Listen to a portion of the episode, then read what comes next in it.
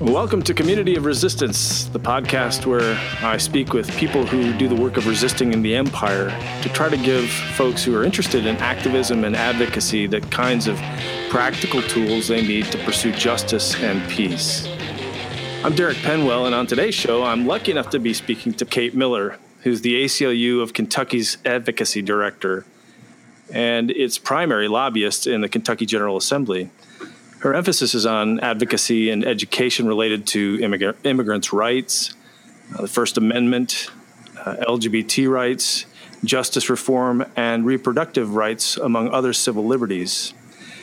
And I got to say, every time I've testified before legislative committees in the state capitol, Kate Miller has been there at my side, literally, testifying for the ACLU of Kentucky, and she's so good at it. I wanted to talk to her about just what's involved in testifying. It's, it's certainly an area of activism and advocacy that has a direct impact on the kinds of laws that affect everyone's lives, but it is it's one of those things that that does feel kind of inside baseball and so i thought being able to talk to kate about the the workings of it would be a, a really good intro for people who don't have any experience with it. So, welcome, Kate. Hi, thanks for having me. Absolutely. So, before we, we get into all, all that kind of stuff, tell me just a little bit about how you got started doing this kind of work in advocacy for the ACLU. Did you did you do that before you came to the ACLU, uh, which I think was back in 2008? Were you involved in, in other areas, or just how did this come about for you as a as a vocation? Sure. Well, it all started back in undergrad when someone told me that if you majored in psychology, you did not have to take Math 116, which was not true. that was not the case. Which I have to say, initially I was a studio art major, so I don't understand how I thought that any if if any major didn't require. Anyways, so when I was taking when I was taking my psychology courses, that's when I started doing work at a domestic violence shelter in Bowling Green, Kentucky, and when I graduated, I had no idea what I was going to do. And a professor said, That's called social work. Like, that's what you're doing. It's social work. And I was like, Oh, okay. So then I went to social work school at U of L. Um, and while I was at U of L, I interned at the ACLU at Kentucky. After I finished school, I worked as a labor union organizer for AFSCME for about a year. And then I started in more of a sort of organizer position at the ACLU a long time ago. And then my job title has kind of changed over the years, and that's how I got to where I am now. I find it interesting how many people uh, didn't set out to be what they are.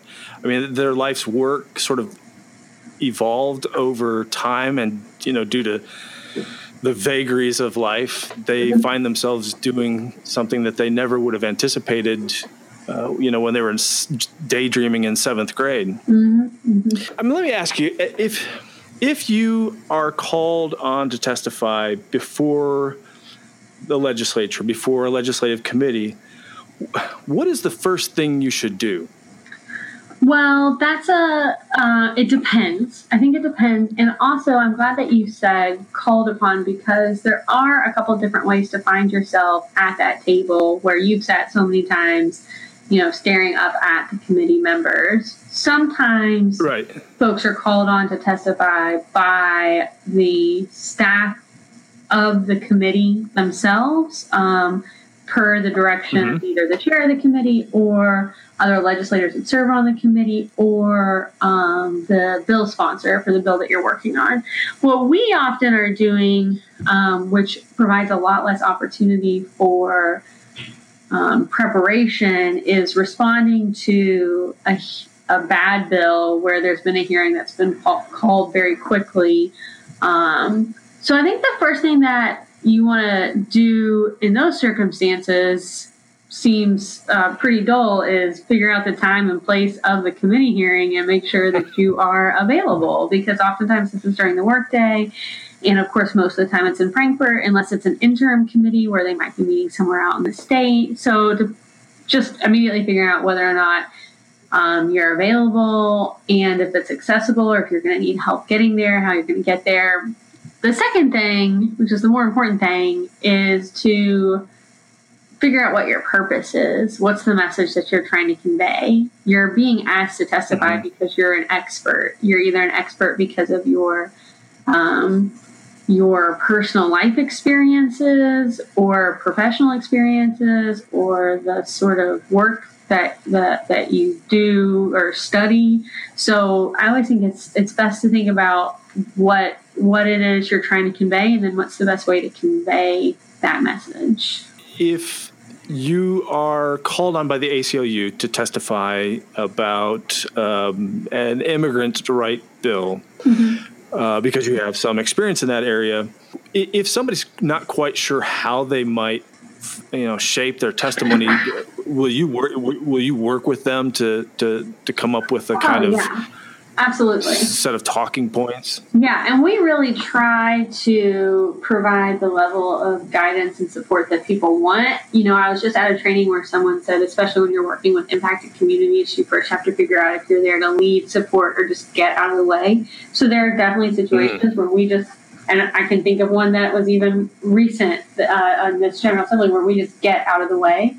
Um, Hmm. But generally, people, especially folks who've never testified before, want some help. So we are happy to provide talking points. I have also this session interviewed someone and then wrote their testimony for them. So that way, oh, really, like made it as easy and as painless for them as possible and this was also an example of a bill that was getting called that we were testifying against. So you just don't have a lot of preparation time.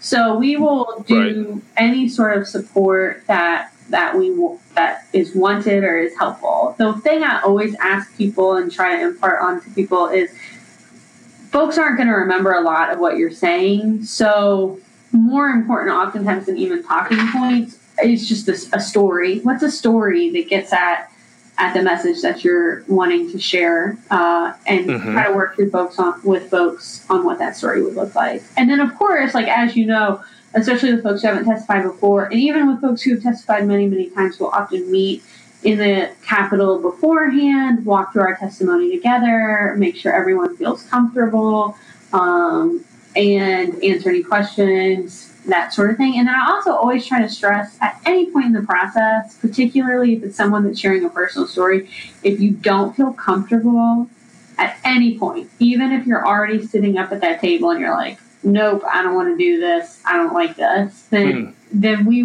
we never want to put people in a position where they feel like they have to do something, or we don't ever want to exploit people um, which is very challenging when thinking about storytelling. Um, so we always try to stress too, like at any point if you're not comfortable with this, like let us know and we try to check in with people on that a lot too. Is there a, a kind of formula for balancing factual presentation with sort of the emotional aspects of t- storytelling? Is there is there some way of balancing that, or does it depend on the uh, the person who's testifying or the, yeah. the, the bill itself or? I think it depends on a lot. One thing that we try to do there's a really great resource i think it's a really great resource called frameworks. Um, and it's an online source and they have a lot of messaging around specific issue areas, but they also have a lot of messaging and tools specifically around stories.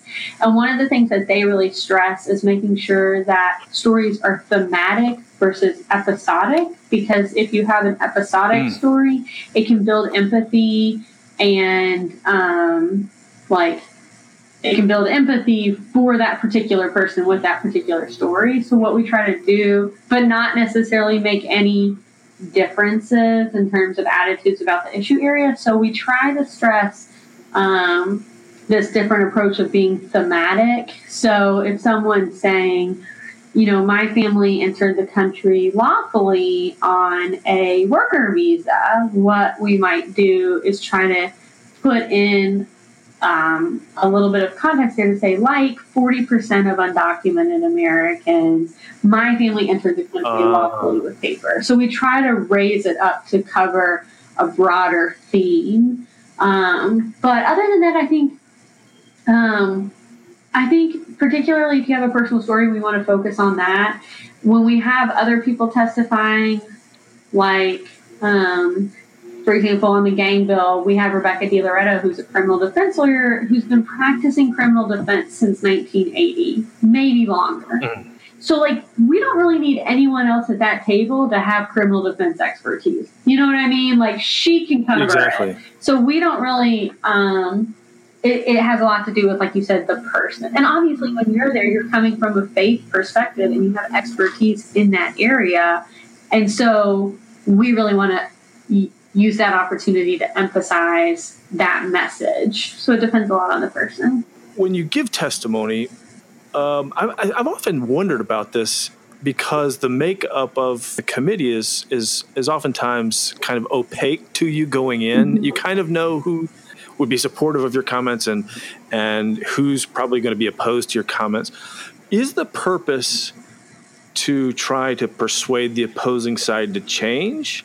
Or is it to bolster arguments for those legislators who already agree with you? Or is there some kind of movable middle that you're actually shooting for uh, that might, if they hear it framed the right way, change their minds? I think most of the time when it comes to testimony, we are putting on a show and the show's audience are not the members of that committee. The real audience are the Kentuckians that are going to open the newspaper tomorrow or turn on the evening news and see whatever couple of talking points or messages we've made it into into that media.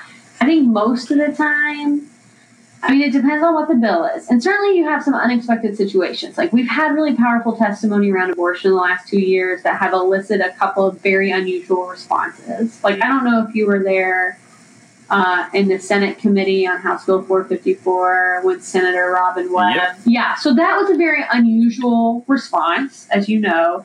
Uh, and for your listeners, Senator Robin Webb is a Democrat from Eastern Kentucky who generally votes um, in favor of abortion restrictions. But she had a, a, she was very touched by some of the discussion, I think, in relationship to some personal experiences that she's had with pregnancy. And so I do think that we do have those moments as a result of testimony where we're able to to like move someone a little bit. But for the most part i don't think testimony is about now you can really bomb something in testimony. You could have a bill that would have sailed through that you could bomb really mess up. You know what i mean yeah, oh, absolutely. Just snatching defeat from the jaws of victory. Exactly. Um, but most of the time, uh, any decent lobbyist is going to know the vote count before the vote happens. And not even any decent lobbyist, anyone that's sort of paying attention. But certainly, if it's a bill that and, and, the legislators know it too, because most of the time they're not going to put a bill up for a vote unless they know it's going to get through, because you don't want to have your members vote on something that could hurt them in an election without the benefit of the bill even passing.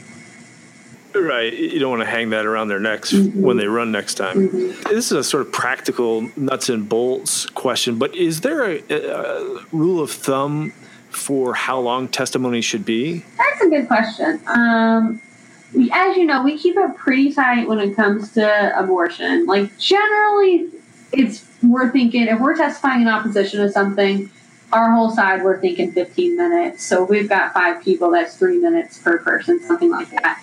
However, mm-hmm. um, when it came to, for example, a justice reform bill, that was a proactive bill where you know, you've got the sponsor at the table. I think that went on much longer and included much more discussion when it was coming from like a pro act. So I think it just depends. But for the most part, you want to keep it pretty short and simple. Sometimes, not, I, I wouldn't think often, but there's sometimes that you get some hostile questioning sure. or hostile responses how do you counsel people to respond? I, I because I'm thinking about that particular uh, session on House Bill 454, and the the chair of the committee, Senate chair of the committee on uh, the Judiciary Committee was just dropping all kinds of editorial bombs in the middle of people's testimony. How do, how do you counsel people to, to sort of deal with that? Because I was getting kind of heated. Yeah. Well, you know, I might, I sort of lean in a direction that I don't know is the right direction for everyone, particularly for people who are directly impacted, who are not getting paid to be there. I think that they uh, or anyone listening to this that shows up and testifies against Bill, like I think they can. You know, I don't think I'm in a place to tell other people what to do.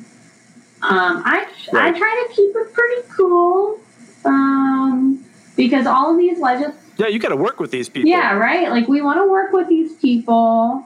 Also, we are talking about an issue that is a very personal issue. Like one thing we can agree on is it's something that people on both sides feel very, very passionately about.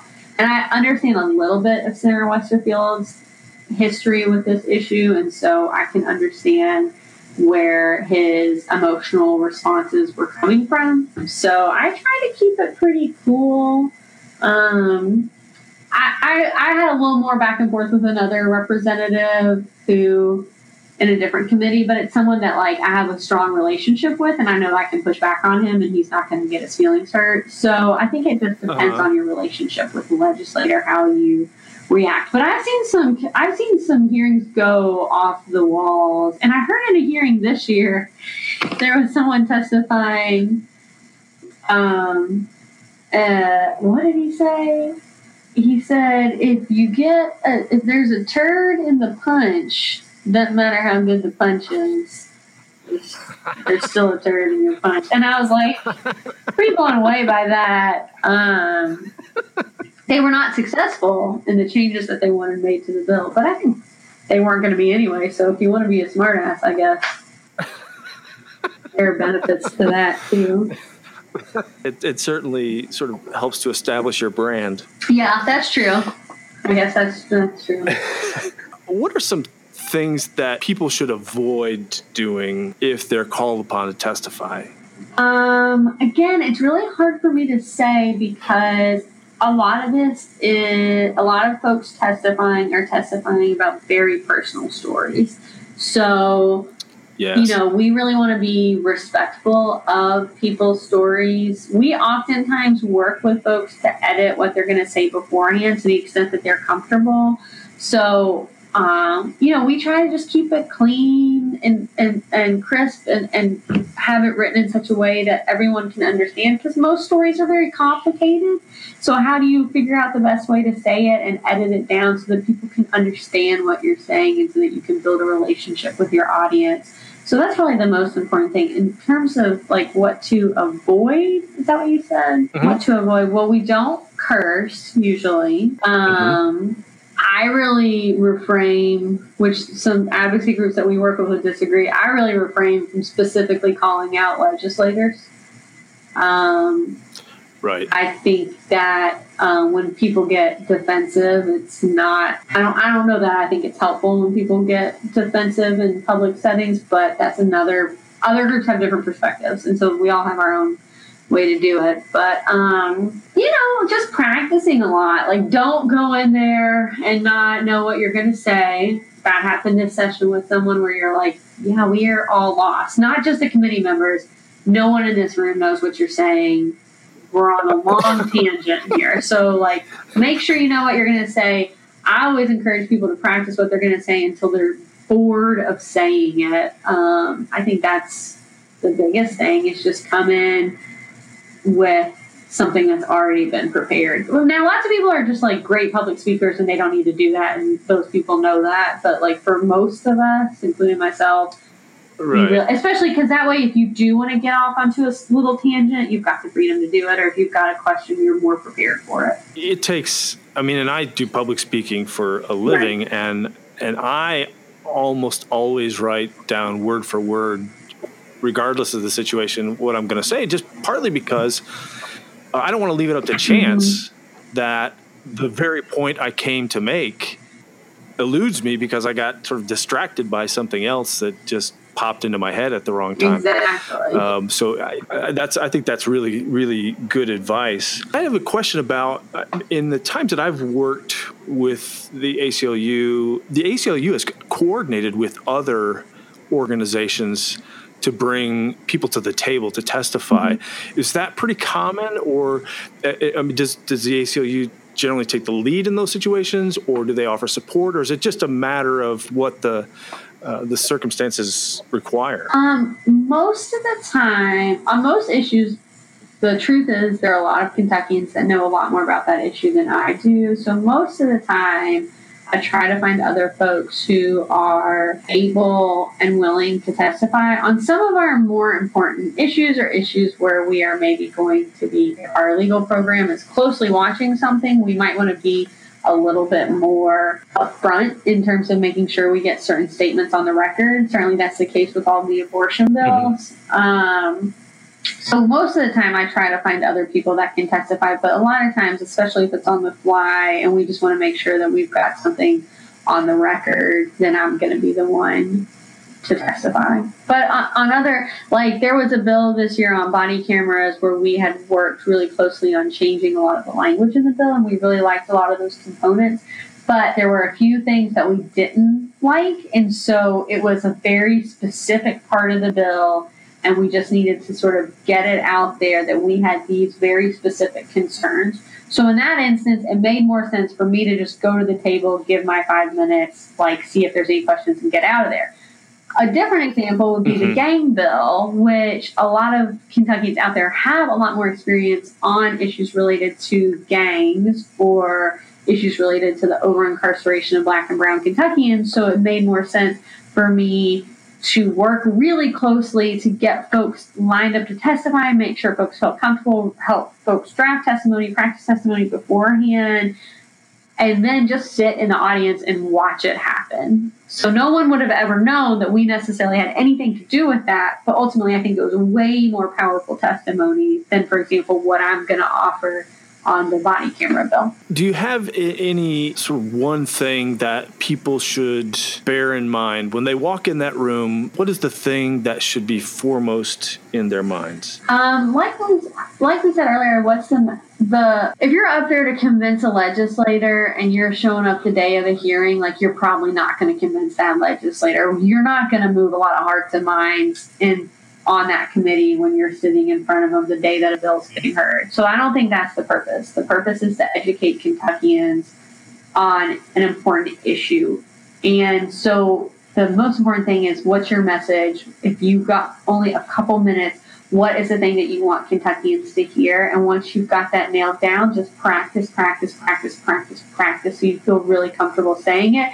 And not only are you going to say it when you're sitting at that table, but hopefully you're going to be saying it into a, a television camera in the hallway outside of the committee hearing. Hopefully you're going to be talking to a journalist who's writing that message down and taking your photo hopefully you're able to convey that message to other Kentuckians. I think that's a really good way of helping people to think about this. That, as you say, this is uh, not entirely for the consumption of the committee gathered there, but but that you're really communicating more broadly to uh, people in the state and to think about it in terms of not just trying to pull one or two legislators over to another side, but but in in trying to help frame the debate in ways that you think are most helpful for the position that you hold. Exactly.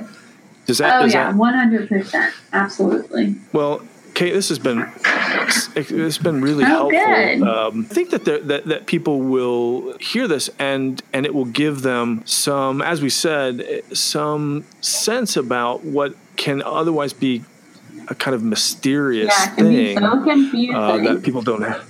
No. You've given them some some I think some really good things to think about and and and ways to approach this. So I want to thank you again for for taking the time to talk to me and I'm going to put in the show notes some of the, the links to the ACLU of Kentucky's website and to some of the materials that you send me so that people can sort of follow up on this and and make use of these resources. Awesome. That sounds great. Anything else that we can do to be a resource, folks can reach out and we can include my contact information so folks can call or email me and hopefully we can be a resource or if people have feedback on things that they think maybe should be understood a little differently or have a different approach, I'd love to hear that too. Perfect. All right. Well, thank you very right, much. Thank you. I want to thank my guest today, Kate Miller, Advocacy Director for the ACLU of Kentucky. And I want to thank you for tuning in to Community of Resistance. Until next time,